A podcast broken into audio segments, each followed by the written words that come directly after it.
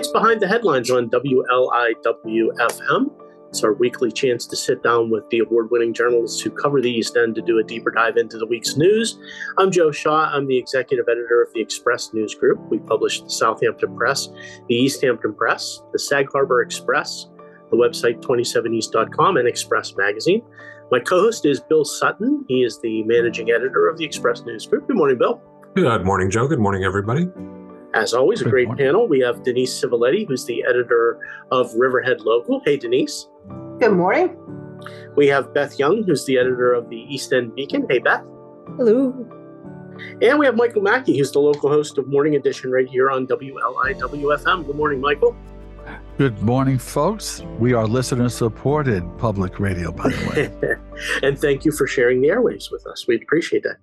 We are going to start, as we often do, in Riverhead, Denise, uh, where the town supervisor in Riverhead, Yvette Aguiar, uh, got caught on a hot mic this week, and it prompted a little bit of a kerfuffle. I love the word kerfuffle. Let's I, use I kerfuffle. love that word too.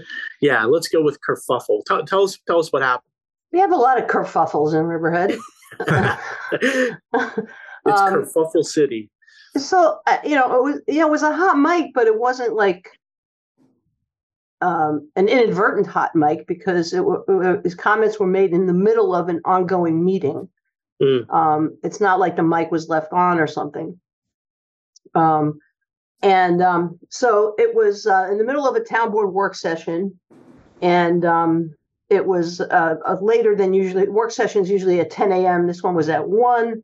There was the people were clearing out from the one presentation that had just occurred, and um, you know the next agenda topic was was happening, and um, uh, Councilman Tim Hubbard uh, leaned over and because someone sits between him and the supervisors, and he kind of leaned over and asked if, and you could hear this on the microphone, did um, are we going to be done in time to go to that ceremony? Anthony Palumbo, State Senator Anthony Palumbo, um, was doing um, an award ceremony at Riverhead Library for three people, two of whom were um, Riverhead firefighters, veteran Riverhead firefighters, including uh, one of them being the first assistant chief. And um, and she turns the supervisor Aguiar turns to Hubbard and says, "Oh, I'm not going to that. Um, don't you know the circumstance?" She says.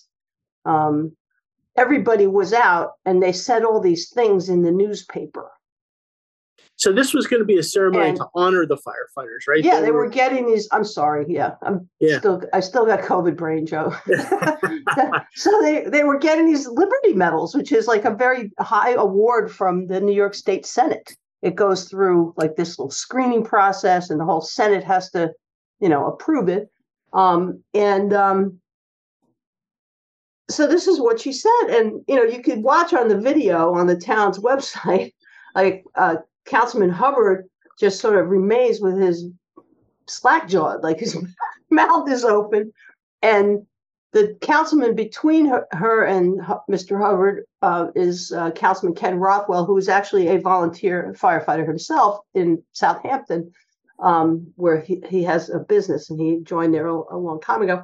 But and he looks at her and they're just like astounded, uh, as was I watching this. Alec was at the meeting. And again, this is in the middle of a meeting. So it's not like she got, you know, subterfuge, I don't know, caught on a hot mic and didn't, even though, I mean, you say it, you say it, um, whether the hot mic is intentional or not, but, but it was in the middle of a meeting. And um, so Alec comes back, Alec Lewis, our reporter, comes back and tells me about this. And um, I listen to it and I watch it. And I'm like, holy cow. Um, we reported on this back in, this happened in January. This fire happened in January. And um, It was a very, very dramatic fire in, in Polish town, right? I it remember was, it was on Pulaski Street in Polish Town. Oh, that was the other thing she added after this, you know, the whole, um, the whole Pulaski community is up in arms. So that's why I'm not, and that's why I'm, I sent the certificate, she said. So she's she's implying that that the the That story they didn't is do this. I mean, she's more than implying. She said they were out. That everybody was out, and and they made and they made these statements in the in the So they- newspaper. These two these two firefighters are town highway workers, right? And they Right, were thank you, they were passing they were passing by no, were they were working on the sidewalk down the block. Okay. and, and they ran into the fire and, and, and somebody ran women, out right? of, from an insurance office on the other side of Pulaski Street when they saw the flames, and they said fire, fire. So these two guys happen to be firefighters again, first assistant chief and a ten-year veteran. They went running over. Flames are coming out the window of the building. We happened to, my daughter happened to be literally just passing by and saw these flames and stopped and started taking pictures. She called me. Peter, my, you know, went running over there. Um, it was kind of early in the morning. I don't know, eight thirty, something like that, nine o'clock. And um, these two guys were told that these people were upstairs. So they went running over, opened the door. One of the ladies, they were elderly Polish ladies, they don't speak English. One of them was on the stairs. They got her out. And then they said that they heard somebody banging on the window upstairs and yelling. You know, there was somebody in the window banging on the window. And there was another person. So this uh, firefighter, Frank Greenwood, said he, he, he told me, I, I said to JR, JR Renton is the other, is the first assistant chief. We got another one. And they both went running upstairs into this apartment and dragged that other lady out. She went, so they, this lady went upstairs into the apartment when it was already on fire and full of smoke because she was looking for her cats. Hmm. Okay. So Two so women were both in the downstairs apartment. Every morning they prayed together in, in the downstairs apartment. The Oh. lady who lived downstairs had like limited mobility or something. So they prayed together every morning. They started smelling smoke. They came out the, of the door to that apartment, which is on the side of the building, went around the back, went into the door to go upstairs. The lady went looking for her cat. She was kind of frantic, right? So then the other lady started to try to go up after her to help her. And that's when the two firefighters arrived. These guys didn't have any kind of safety gear on whatsoever. They had no jackets or, you know, no equipment, nothing. So pretty heroic.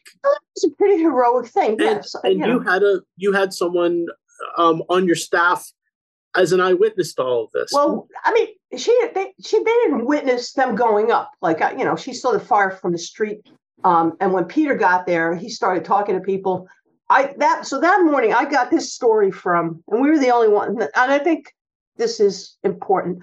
We were the only ones that had this, and I, it's not that's not why it's important, but I think that might have factored into the supervisor's uh, assessment of this uh, of this situation. But um, she I I spoke to the chief of the department that day, Chief um, Joe Hartman. He's the one that gave me this the account of what happened with these two guys in the rescue, et cetera. I spoke to Peter spoke to another non-firefighter at the scene, and I spoke to an eyewitness at the scene who lives next door and and saw this transpire. Okay, um, I then had to like find out how to talk to like I got contact information for these guys, and I kind of like coaxed them into talking about this because Yeah, they were a little reluctant, right? well, you I mean, a lot of firefighters are. They're, Sure. they they all kind of, you know, they all say the same thing. Well, we just did our job. We, we did what any firefighter would do. We did what we were trained to do. Like they're all so like, you know, really. I mean, I've never met like a braggart firefighter. You know, um, and um, again, you know, Assistant Chief Renton has, has has had a number of saves over the years. So he had another one the month before this. Um, so anyway, I felt like it was a pretty ironclad account of the facts as they happened, um, and we put we ran with the story, um, and um, Obviously, the the state senate agreed with you. obviously, and there's you know, so but there like there's some kind of somebody there's a rumor, okay, and so the supervisor who was already shown uh, a tendency to take uh, official actions based on rumors.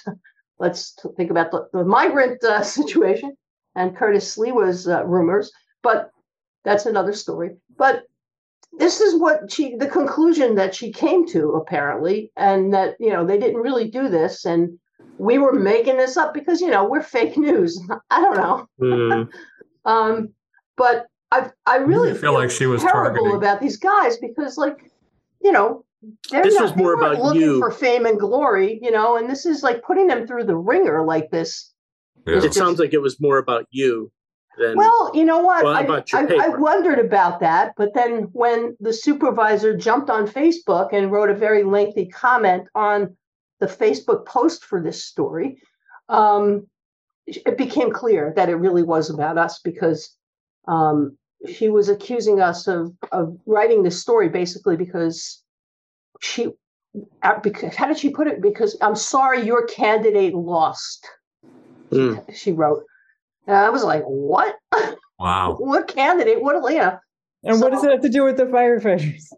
I, I uh, like we were reporting this because we have something against her. I guess was her point. I don't. I don't really know, but I, I, I feel bad for these guys, and I'm sure they regret that they even agreed to be interviewed. You know, I don't want to pile on here, Denise, but what would possess an elected official to go after um, firefighters who are being honored? That doesn't seem like it. it the the, Doesn't the make sense, calculus does on that doesn't make any She's sense. She's clearly not running for reelection. no, she is not. Right. She she has um already. You know, I mean, she's not the candidate. She's not running. I don't But know I- what she's planning to do. I- what would possess her? I don't really. You I've, know, I've been at town board meetings with her where she's come up to firefighters in the audience and talked to them about her experience in the New York City Police Department after 9 11 and all the funerals she went to and how much respect she has for firefighters. So just to see her turn like this is really. Yeah, I don't. I mean, I don't think this necessarily is a reflection of how she feels about firefighters in Yeah, general. I mean, Yeah. I, I, I don't. I can't imagine it would be. Right. What would possess her? I, I really don't know. I think, you know, I think she heard a rumor, and I think she was uh, happy to believe that we reported something incorrectly or exaggerated it or something, or Mm. I, I think she was she was angry. I mean, well, she was saying those things, but she clearly was angry that we reported the things that she said during a public meeting. Which I'm sorry, I think that's kind of our job. Um, Right. And know. just to be clear, Denise, I think we have to be exceptionally clear here. You have no reason to doubt that original story about the firefighters and the rescue, right? There- no there's nothing- whatsoever. I have spoken to people since, like you know, in the, in and out of the fire department. Like, okay, uh, did I get snookered here? Did we get something wrong? What do you, you know? Um, and the answer is resou- resounding no. Um, and I've you've heard that from from outside the fire department. Too, I've right? heard that from outside and inside, and I, you know, I I don't, I really don't know, but uh, the supervisor is kind of an enigma. Mm. I don't know what else to say. It's a You know- shame. It feels like the firefighters are sort of collateral damage here. they, they Yeah. absolutely are, and I feel I feel really bad for both of them because they're just, you know, they're they're just doing what they're. What trained do to the two women who were saved have to say? Can't we get a, a Polish American to they, interpret their response? They don't want to talk. They haven't wanted to talk through this whole thing. I don't know. I mean, they were they were through a crisis. My goodness. They lost everything, Yeah. including the lady who lost one of her cats. The other one got out, but um, you know, so that's a trauma. Um, you know, Well, it's a it's a shame that supervisor if so if the supervisor had heard a rumor, you know, she could have used this as an opportunity to correct the rumor rather than or look into. I mean, the first thing we did, you know, is of course was ask the question, and this was Alec asking the question. You know, well, wh- what are, what is this about? Why are you saying this? What is you know? Because I said to Alec, well, gee, if we got something wrong here or had the wool pulled, I want to know so we can correct the record. You know, Absolutely. I feel like that's something people need to know that when we when we as journalists hear that kind of criticism, I I, I think our response is tell us what's what you know and tell us what we got wrong and if we have to correct it we will we, you know if, we'll go be the go first out of ones to our way to make sure that. that we're Right. correct, right? i mean it not over- happens i mean it certainly happens absolutely. And I, I should also point out that we did not get a single news tip, criticism, you know, criticism or anything. You know how that can be. Like people will send Mhm. you anonymous notes and things like, you know, this isn't right. Check out what these people are doing. Right, right. If the neighbors were upset, they, not a single, not a single, not a peep about this story. Um, you know this is this feeds into the whole fake news thing that drives me crazy that that yeah, that it creates controversies where there really aren't any and and all of it goes to our credibility as news organizations and that's not a small thing it's it's really No. crucial for us to to be for people to be able to trust us and when when officials are calling stuff like that into question without real evidence that's a real dangerous thing Well, uh, yes, and I, especially when you're, you know, casting aspersions on the volunteer fire service in the town. I mean, come on. Um, Yeah. So, I I will also say that, um, you know, that Supervisor Aguiar does not really answer our phone calls anymore. Um, so, um, we are forced to um, in an attempt to get answers to questions, send emails. Mm. And sometimes she responds and sometimes she doesn't. She responded to Alec's email about this, but did not answer any of the questions that he posed in the email that he sent her. She just said some things that I don't were not really relevant.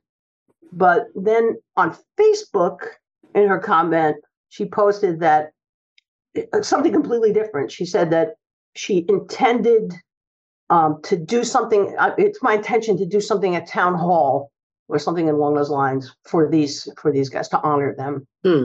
um, Hmm. which is not at all what she said. You know, so listen to the listen to the recording. If they're not, we're not even just saying these are the things that we wrote down. She said these are her vo- words in her voice. Yeah, for Um, for the for the listeners, uh, you you posted both the audio and and the video Yeah. of of the uh, the town board meeting on Riverhead Local. If people wanted to uh, to go check that article out. And judging from the comments that this got on Facebook, and there were lots of them, um, people people see what's going on here, you know. So, look, this happened in January. If the town of Riverhead was going to honor these two firefighters, what's taking them so long? It's the middle of June when these comments were made. So, Mhm. you know, that was clearly to me it was clearly just an excuse. This is all I, I I feel. I mean, it's terrible what what was done with these to these firefighters, but really, in the scheme of things, this is kind of a really silly, petty thing that should we shouldn't even be wasting time talking about. You know what I mean? Like it's it's this shouldn't have happened. What did And- anybody gain from this? Really, I- and it you know, takes takes the spotlight away from a couple of guys who really did something of, of valor that that deserves to be. I, I, I think we were right in reporting this. Would you mm-hmm. agree? I mean, I, like, oh, absolutely. Was this- yeah. you know, absolutely. I so don't think you can ignore that kind of, especially. But but the problem is, and this is my, as I said about the whole fake news thing. The problem is it's very hard to prove a negative like that. I mean, you you did your reporting effectively the first time. There's really no need to go back and do it a second time. But it's easy for people to cast aspersions on it without any evidence, and and then there's sort of a pall over it that that's hard to hard to get rid of. It's it's unfair. It, it really is. this this is something that this particular supervisor loves to do.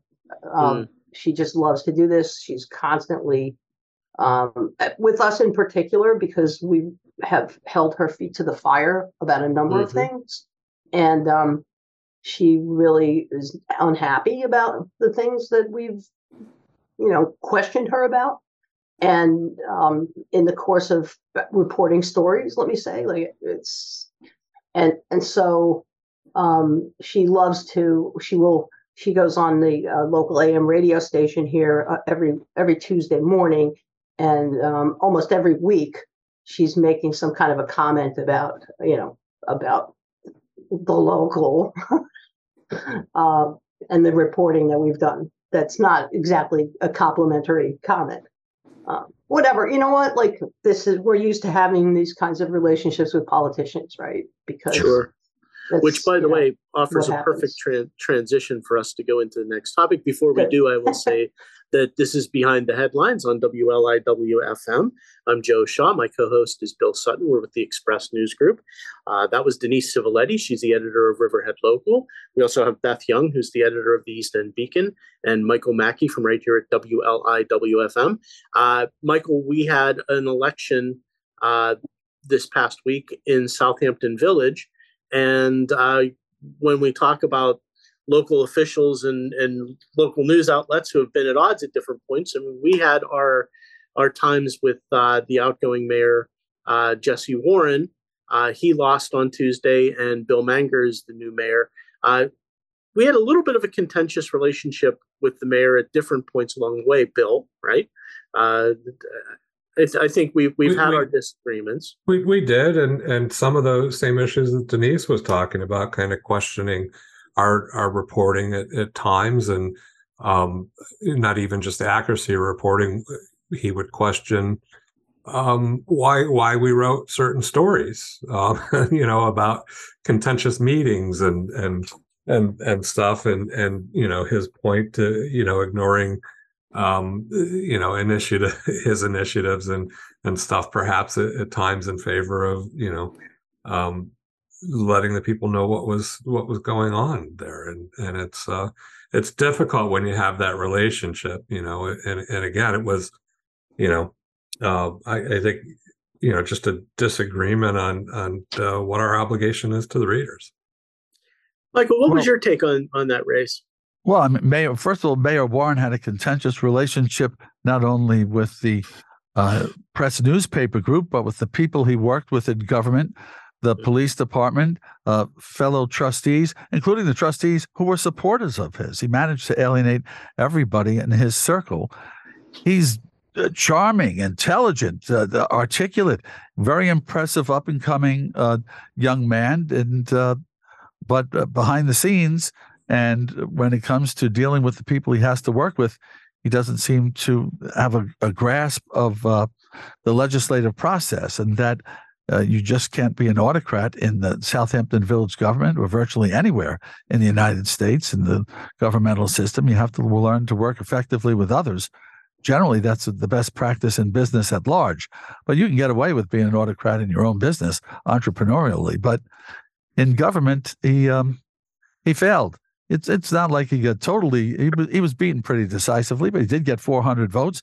He can reach out and uh, connect with the people. I thought his reelection campaign was uh, brilliant. It was. At, I thought he was going to get uh, killed, but he went out and he found out that there were a fair number of people in Southampton Village that felt alienated by the police, and these are police of various uh, local citizenry of various demographics. So he seemed to be an up and coming uh, star in the political world, but there, you know, if you talk to you guys have done it, and so have I. You speak to the people that he worked with behind the scenes, people that initially were very supportive of him, were alienated, and and I'm told that had he been elected, that all the trustees would have walked out.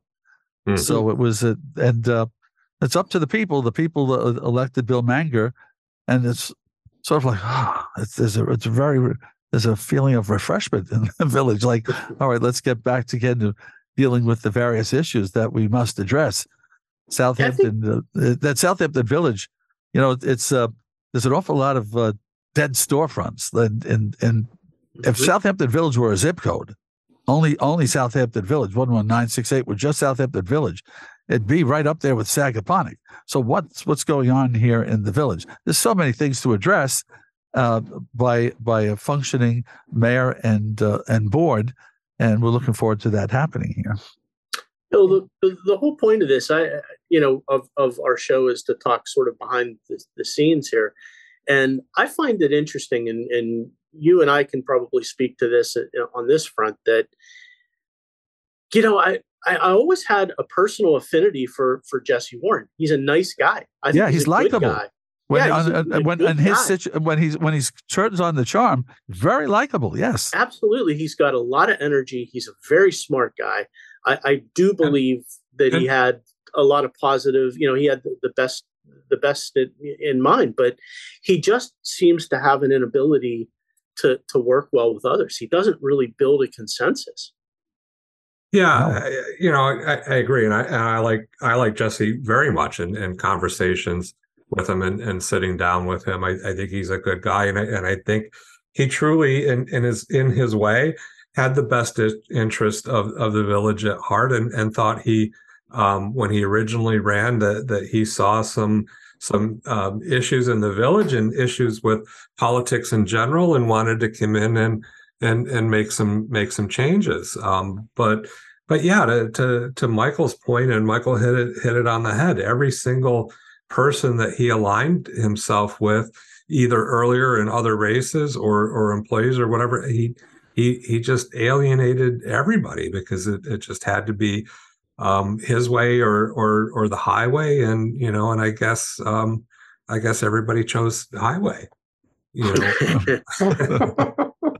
Well, 400 people did vote for him, so he did. It, was it was the the vote was actually a little closer than I thought. It was uh, Bill Manger got 628 votes, and and uh, and and Mayor Warren got 465 votes. I thought it was going to be a little bit more of a landslide, um, to be honest. But it, that just goes to show, um, you know, his his likability and and and you know and and he's had some good ideas and and certainly wanted to make some changes and you know, coming up with a, an arts and cultural district in in in the village and, and efforts to you know to remedy those empty storefronts or at least beautify them you know over the last few years michael where he you know tried to contract with with artists and, and institutions to put artwork up in empty stores. And um, certainly he was instrumental in in helping to clean up lake agawam um, although he certainly didn't do that alone um, so, so I mean, you know, he he got things on the right track, but but as you said, if you if you can't if you if you have a, a village board that that that is going to argue with you on on everything, then then you can't get done anything done. I mean, nothing gets done um, in in that sense.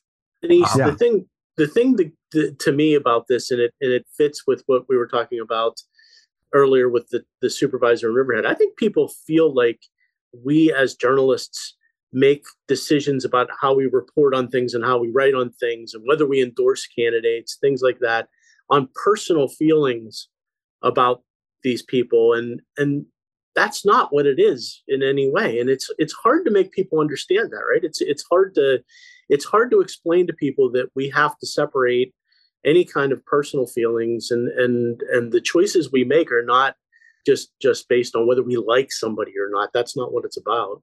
I, I will take that a step further and say that I believe, well, I know, I, we do this, and I believe this is probably standard fare that uh, for reporters and editors, that when you know you dislike someone or don't agree with them most of the time or whatever you know personal opinion you have of them you go out of your way yeah to be extra careful about mm-hmm. that that that does not seep into your decisions about what you cover or how you cover it yeah. um, i know we do that i've always mm-hmm. done that mm-hmm. i remember uh, um, oh my gosh i guess i don't remember but the head of the farm bureau joe Gergela. Gergela, thank you um, I remember him saying to me one time, you know, the way you report stories, I would never know that you completely disagree with everything that yeah. I say. And uh, you know, said, I really admire that. A compliment, yes. Um, yeah, may he, may he rest in peace. He was, you know, we, you know, we were often on opposite sides of of issues, and he knew that from my day on the town board in Riverhead many years ago.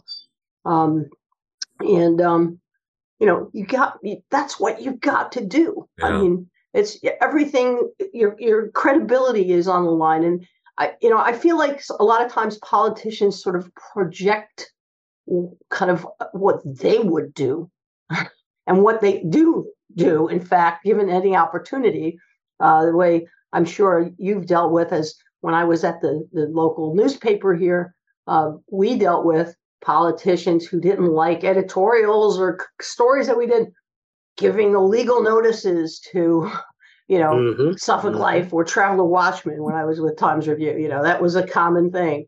Um, at, kind of like out of spite, like we're going to spite you. And I The New York Times, by the way, just did a story this this week about that very topic. yeah, I saw that. That made about me. uh, like, governments chuckle. taking it out on local newspapers.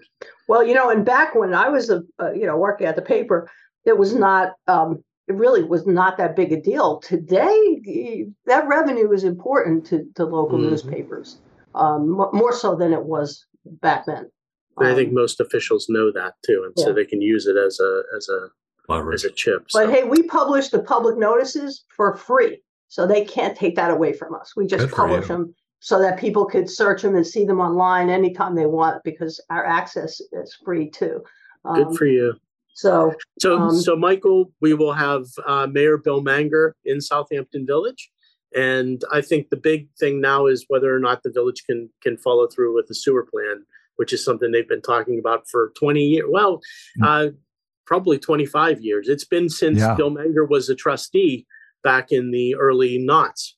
Right. Uh, The new site they're proposing on David White's Lane seems interesting. However, uh, we have an update that we're going to publish this week that I think that site may or may not be in play now because Keyspan says that they are using that site and Oh, therefore it may not be in play. But we were talking, I, I think we have to do some reporting and we have to talk with some town officials about what they're hearing. But it's a big site, it's like eight Yeah. acres and they only need half of it.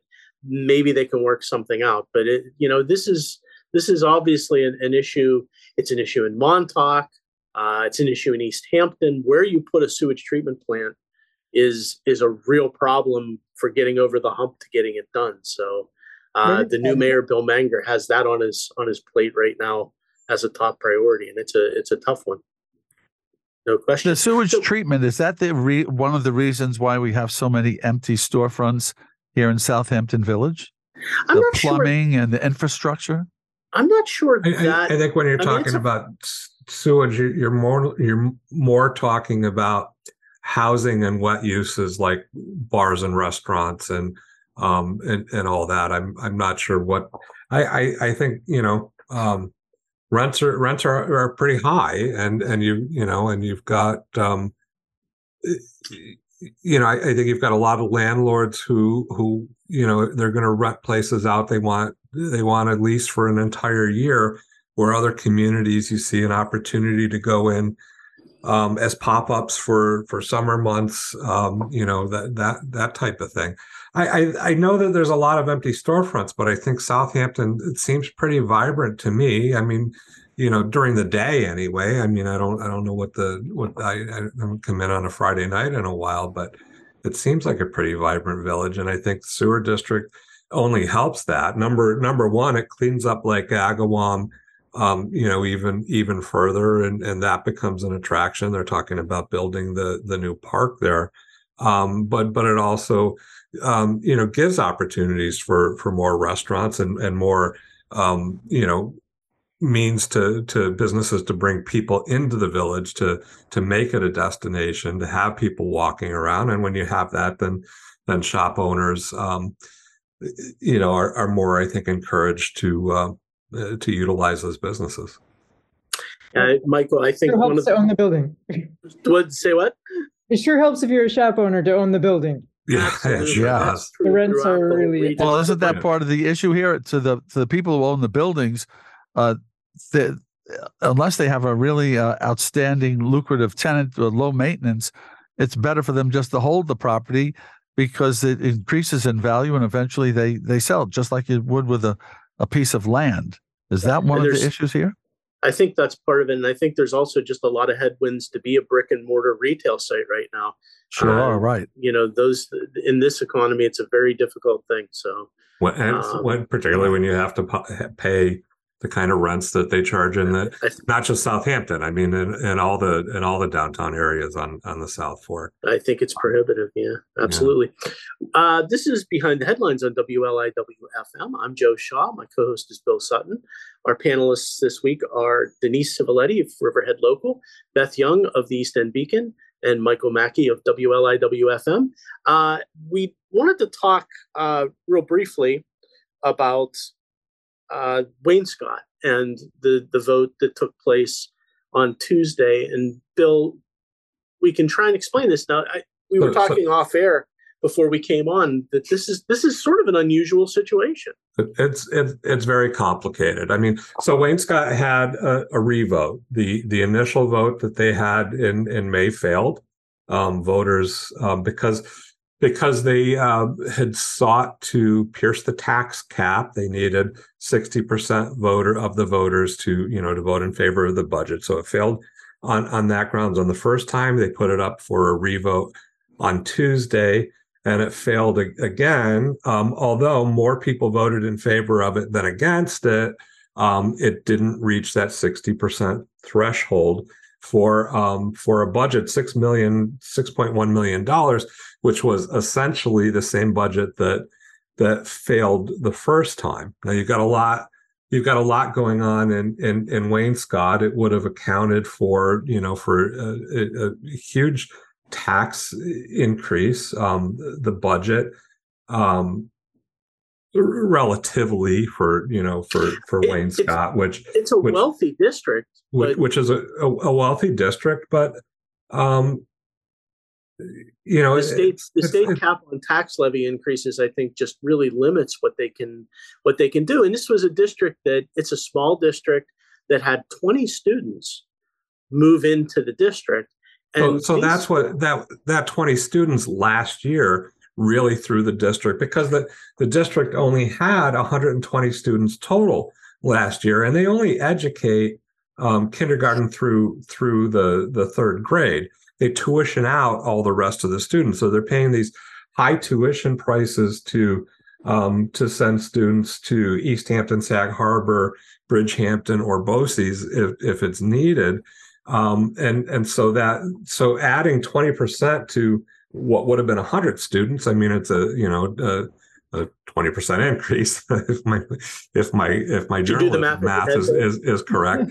Put it, it accounted for a 1 million dollar shortfall in in the budget. Um so they they the, the district went to voters in in may and asked them to help uh, make up for that 1 million dollars which which they did but then voters um you know or or, or the the lack of the supermajority um you know rejected the, the vote this time around. And the interesting thing we were talking about is what also comes into play is is the state has has really been enforcing policy lately telling districts that they can't hold too much money in in reserves. I think it's capped at what's it capped at? About 4% something think- I like think that. it's something so like that, that, that yeah. kind of number and so over the last few years, Wainscott has been dispersing their their reserves and getting reserve rid of their reserve money to meet this new state give- mandate, giving it back to taxpayers giving, giving it back to taxpayers and, and putting it toward toward operating the district. Um, and and if they had had that savings left, then they wouldn't be in the dire straits that they're in right now. So it's you know it's the whole question about. I look personally. I'm I've always been in favor of the tax cap because I used to see budgets increase by you know ten percent, fifteen percent, you know twelve percent every year, which was which I thought was expe- excessive. So I, I like the idea of the tax cap, but I think on the east end, when you have these tiny little districts, um, it, it can come sometimes be be counterproductive. Where how is it how is a district supposed to make up for you know for that million dollar you know shortfall? Although I mean the argument on the opposite end of that would be convince your voters to support the budget. Well, it's it's k- kind of ironic that in these these areas with the small school districts, first of all, I think a lot of this stuff with the reserves is kind of designed to push out these littler school districts. Yeah. But, um, but these tiny school districts, the, the the people who live in those districts, relative to their neighboring districts with lots of students, are not paying as much in taxes, not nearly as much. And just to see that the people in Wainscott are should understand that their taxes are already much lower than neighboring areas. I, you know, this is a little baffling. Um, yeah the bottom line is that the voters did not support yeah. this budget, even though this budget was as bare bones a budget as you're going to ever see. And and um, what's going to happen now is the district is going to be forced to adopt a contingency budget, which means no no increase from last year, there's no way they'll be able to meet their obligations under those circumstances. So the district is scrambling to look for options. They're hoping that the state may step in and provide some some aid, but it's really difficult to justify providing aid to a wealthy school district. Exactly. I mean, it, this this is a really fascinating sort of Gordian knot that there are so many different things in play here that restrict what Wainscott can do. Uh, it, it just demonstrates that these policies that are in place for school districts across the state don't seem to apply when you're talking about the little school districts. They just can't adapt to the changing conditions fast enough. Yeah, And- and that may have been- students may have been- Five new students moving into the district can blow them out of the tax. um, That's it. You And know, 20 is is an absolute crisis. You Yeah. know? Yeah. especially when so many have to be tuitioned out. That's where the real cost is, right? They could absorb the costs to some degree if everybody was staying within the district, but they only have K through Ultimately, three. most kids, if they, if they're in the first grade, they're gonna end up being tuitioned out, tuitioned out in the older grades anyway, so. There's It's interesting what you guys were saying. I, I was told by a local uh, former educator and legislator yesterday, well, Wainscott uh, School Board should have planned for this. But you're telling me that, uh, and, and now that you've mentioned it, I know this, they can only save so much money. Correct. If, if they know that four years from now Yeah. they may have 20 or 30 or 40 more students, they can't, they can plan for it, but they can't hold the money Uh, and, and save for it. It's very What's- challenging. And, and What's also I, I think What's- Beth's, I think Beth's right. Is some of that is is intended on the state's part. State has always been in favor of consolidation. The state has has never been in favor of smaller these smaller school districts, and and has always you know pushed for for larger school districts and larger school districts to absorb the the, the smaller school districts. So part of it seems in, intended that that way. Um, and and I think you know we've we've kind of um, you know we've editorialized in the past in the past in, in favor of of of consolidation. I, I think it in in the end you know it, it ends up evening things out um you know across the board. Um but but if you i, I understand the the you know residents of these small school districts and you see it in you know all across the south fork sagaponack and you know and and uh, other other districts that they like to have their own small little school district. But if you're going to have your own small little school district, you got to support the budget. You, you got to pay more. You got to you got to come out and vote in favor of of a budget piercing the tax cap. Now, to put this in some like it to lower perspective, 11975 is about the fifth or sixth most expensive zip code in the state of New York and Mhm. 36th in the United States of America. So you would think that things could be, how much are they paying, per, even if they're doubled what they were paying uh, last year, which is what was proposed and what they would need to do? How much money is that to most of the people who live in Wainscott? Certainly, uh, I mean, it's it's just that I throw those questions out there. They're I think there's a principle but- but, stake with some of the people who are voting too, that they Yeah. just don't want to see their budget go up that much. And there's the other thing that's interesting about this, Michael, is the people who say, well, Wainscott should have prepared for this.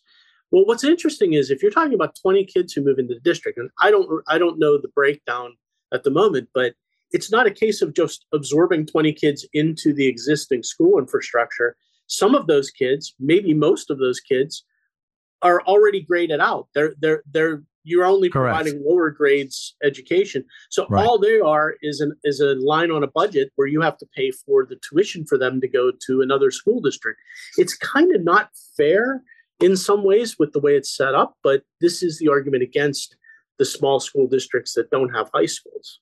Uh, because the tuition is part of the equation, as always. And there've been several affordable housing proposals in Wainscott that have gotten mired Right. over this. So It's So there's going to come anticipation of more students in the district. Yeah. Yeah.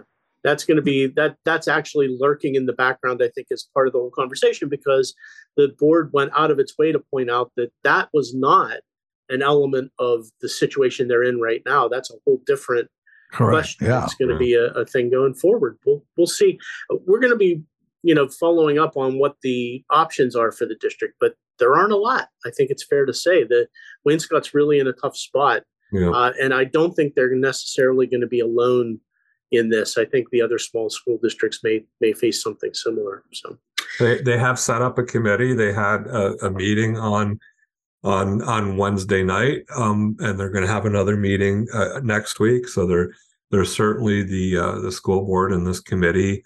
Hopefully, uh, you know that involves um, different stakeholders are are, are going to try to come up with some kind of plan. Um, you you mentioned the the state, Joe, and and I think that you know there had been talk about some kind of further bailout from from the state. Um, but in conversations we had with um, you know Assemblyman Fred Thiele, you know he he brought up uh, Michael's point. It's kind of difficult to try to convince state legislators from from Buffalo the, to, yeah. to, to support a school district in in in such a, a, rich zip code. Yeah, it's part of the part of the equation too. It's a it's a fascinating thing. Uh, it'll be interesting to see how Wainscott decides to to get its way out of this, which which may be a difficult uh, difficult task. I uh, do want to switch gears. We have a couple minutes left, and I want to give Beth a chance to talk a little bit about um, a story she did this week about a pair of young women who have de- debut novels coming out, and they're both writing about life on the East End, right? Yeah, um, one of them is writing um, a story called "Save What's Left." Um, it, it's an unbeach read. It's being billed as a, uh, the first line of the book is "Never buy a beach house," and then uh, it's by a woman, a young woman named Elizabeth Castellano. Um, she grew up in a, a, tiny little town on the um, on the North Fork that has a very tiny schoolhouse, and I'm not allowed to mention the name of the the hamlet. Um, um, but uh, but she writes it as from the perspective of a newcomer coming in um, uh, who uh, can't believe what she's dealing with. And the book is actually all about zoning board meetings and height variances and all the other things that you and that, that, that all of us here talk about every day. Um, so as a reporter, it's really a blast reading it, but I think the general public will really enjoy it as well. Um, and she really loves where she comes from, and um, you'll recognize a lot of um, thorny things um, uh, in local in local government from the book. Um, another book uh, by a young woman um, named June Gervais. It's called Jobs for Girls with Artistic Flair, and um, it's about a uh, a young woman who wants to be a tattoo artist, and it takes place in a town called Blue Claw that is at the fork of Long Island. Um, so it's it's modeled after Riverhead. They talk about the water rising during Hurricane Gloria behind the back parking lot, and you feel like you're right there. Um, so they're all very, they're both very evocative of life on the East, and they're both really well written. Um, and they're uh, not formulaic. Um, so these these young women are really, uh, really doing some interesting things. I am just thrilled that somebody is finally writing the great American novel about local regulatory boards. That's long overdue. It's a uh, comedy, uh, right? It's a comedy. oh, it is a funny book. It is a funny book. So what's what is there something that's that's similar about the two books? Uh they're both being written from the perspective these these two young women both have long roots here right? Yeah they they both uh they both grew up here. Um uh they're they're not very similar at all. Um they're just they, they were both picked up by major publishing houses and um and they're both really you don't see a lot of that anymore either which is a testament to them i would think. Yeah.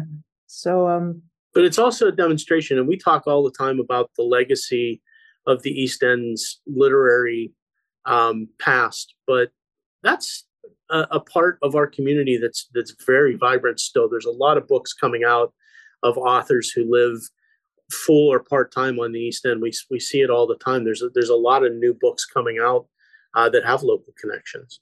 Yeah absolutely. And uh, and we're preserving our literary heritage which is great and it's great to see the North Fork represented there. And you yeah. published a story about these books? To, uh, I will be in the coming week. Yes. Okay. Coming up in this week's edition. Yes. Cool beans. All right, Michael, we yes. saved you a couple minutes to complain about traffic. yes. well, it's always a topic that's worth a conversation, though. I lived in Southampton Village from uh, 1990 to 2013. About uh, 10 years ago, we moved four miles west to Shinnecock. But I feel like I spend more time in Southampton Village now than ever, especially when I drive home at night. And I get about as far as our uh, 51 uh, Hill Street radio station. I think, oh, I'm only eight minutes, nine minutes from home. And 49 minutes later, I get home. This is a we had the Juneteenth this year on a Monday. Juneteenth is a developing holiday, and we had a real holiday weekend out here, at least on the South Fork. I'm not sure what they did on the North Fork. The restaurants were booming. It was really active that uh, Saturday and Sunday, uh, all through the days and the nights. So I'm thinking that on Monday morning, the uh, the trade parade traffic will be light because it's a holiday. Well, apparently, the government workers and the school workers didn't have to show up for work but everybody else in the trade parade in the, the private sector was here. So the trade parade traffic was pretty heavy uh, westbound on uh, Monday morning. And Monday evening, driving home from uh, Bridgehampton to our home in uh, Shinnecock, it took 70 minutes. It should take 18 or 19 wow. minutes. Yeah. That's because the not only do we have trade parade traffic going home at the end of the day, but all the weekenders who took advantage of the three day weekend. Here's an interesting uh, thought. Uh, three years from now, 2026, Juneteenth again falls on a weekend. It's a Friday. So we'll have another holiday weekend. That same weekend in 2026 is the U.S. Open Golf Championship oh, at the Shinnecock Hills Golf Course. That tournament was arra- originally arranged to be in mid June in Southampton because it was a, we used to have a lull between Memorial Day and uh, and the beginning of uh, the end of June but uh, not this year. And in three years from now, it ought to be interesting. I also thought that the uh, the South the relocation of Southampton Hospital to that same site at the same time would also uh, create some havoc. But Bob Chaloner's leaving leads leads me to believe development and uh, fundraising for that uh, project won't allow for building to start by 2026. But if it does, holy cow! Yeah, I think probably it'll be a little longer than that. But yeah, a lot of the traffic efforts that were undertaken by the town and and throughout the region uh, last year, we aren't really seeing. We see some of it along Montauk Highway this year, but some of the other efforts. The, I know the, the village the, also. The only one they're the only one they're still doing a, a, a program in is Canoe Place Road, mm-hmm. and and that really helps. And the others, they've decided they did a traffic study, um, and they've decided I think that it, it's just going to cost too much money to to have the cops on the road doing the blinking lights program, and so we're just kind of stuck with it. Maybe I'm uh, afraid. I'm the village had this Lee Avenue thing where if you're heading on yeah. uh, Hill Street heading west, a lot of folks go south and they go all the way around. Then they come out uh, uh, Lee Avenue. I, I, feel that's cutting ahead, and the people who live back there can't possibly like it. No, and they were going to stop that, but uh, apparently not. So yeah, I'm afraid you're gonna have to sit in it for a little while longer, Michael. Sorry about that. Uh, there are worse places to live than Southampton. Jetpacks by the time the uh, the golf tournament comes. Yeah, maybe those jetpacks will finally come. Uh, right. They've been promising those for jet cars too. We yeah. haven't seen those yet. So. We are out of time. Uh, I want to thank our panelists this week uh, Denise Civiletti of Riverhead Local, Beth Young of the East End Beacon, and Michael Mackey of right here at WLIWFM. Thank you guys. We appreciate it. Uh, thank you to my co host, Bill Sutton. Thanks, Bill. Always pleasure. And uh, a little happy news as we sign off this week. Uh, I want to announce that Behind the Headlines actually has won two Folio Awards from the Long Island Fair Media Council. Uh, we won an award for Best Talk Show on Long Island, and also another one for our election coverage last year. So we're very proud of that. Thank you, and, and I think that's definitely a award we share, Bill, with all of our panelists uh, who really do make this show something special. So thank Absolutely. you guys. Thank you. That's great. And uh, we, will, we will be back next week with another edition of Behind the Headlines. Thank you.